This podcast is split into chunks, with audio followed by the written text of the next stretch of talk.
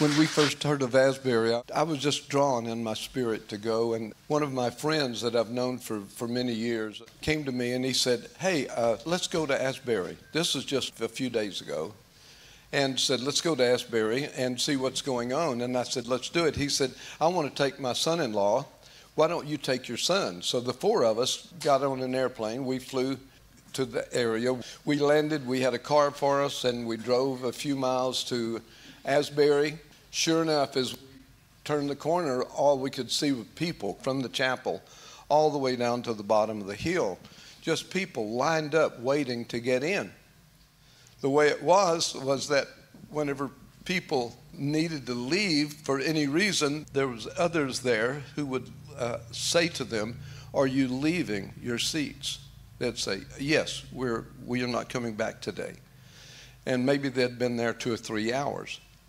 Well, when that would happen, if there were three of them or four of them, then the person would go to the front of the building and say to them, We have room for three or, or four people.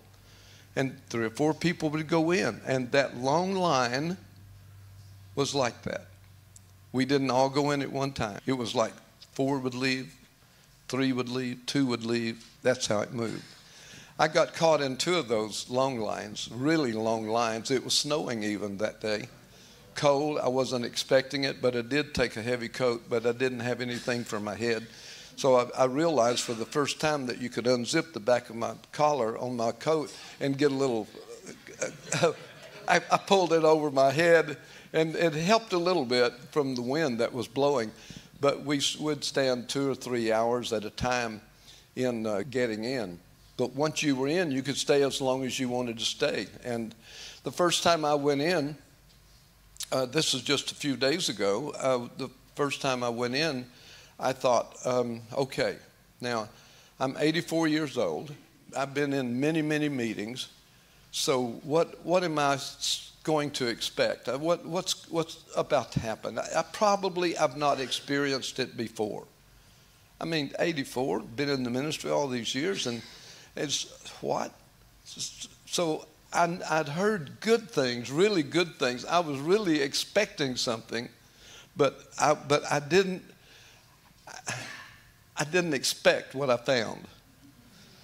Walked in the door, and it was like it was like walking in through. A, the best way I can express it is a huge tent with no door, except you could walk through it.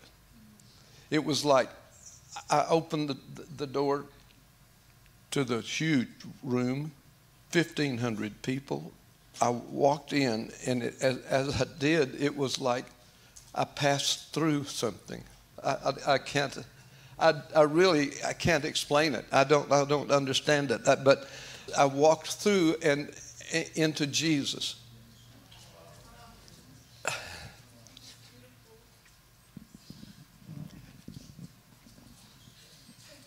I started weeping.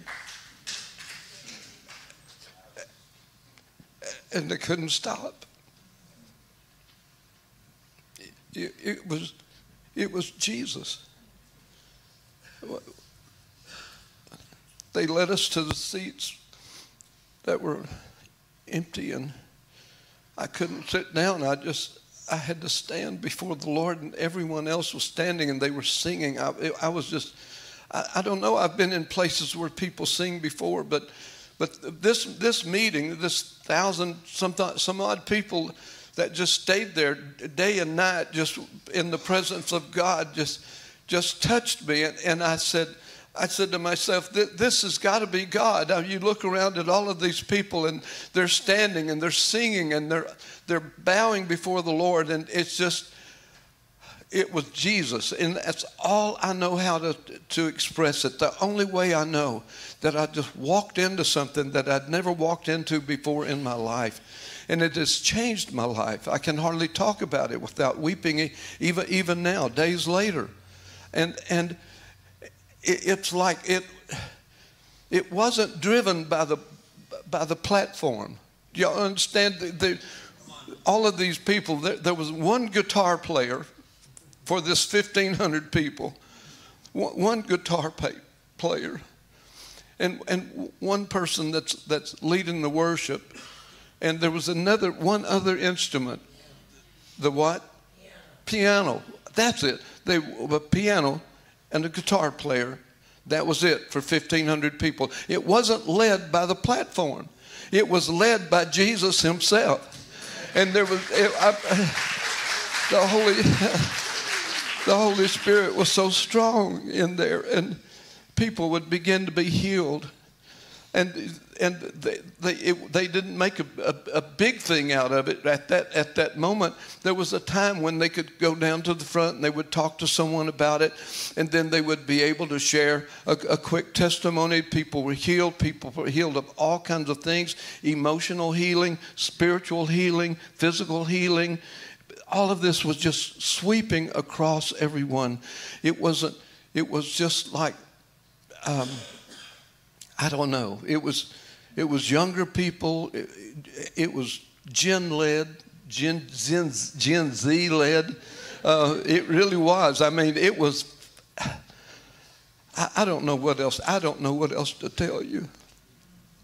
I, I stood there and, and just wept and, and healing I, that I didn't even know I needed just came all over me.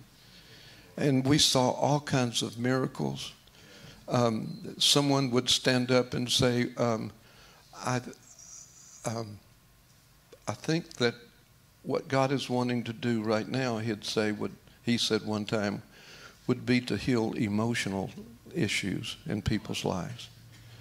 And would just keep worshiping, and people would just break and weeping. I've never seen so many people weeping at one time in all my life, ever. So, all I know to say is that it was birthed by the Holy Spirit. Jesus was the center of it. And I've never felt such a healing and such a presence in all of my life. So that's the report I have. Do you have any questions? And uh, prayerfully, it'll just keep sweeping around the world. I have, I have that feeling that we are on the verge of the next major move of God. And I can, I can almost guarantee it that we're going to see revival like we've never seen before in America, in the nations of the world, all over the world. It's going to sweep the, those countries and sweep America. So get ready for it. Amen.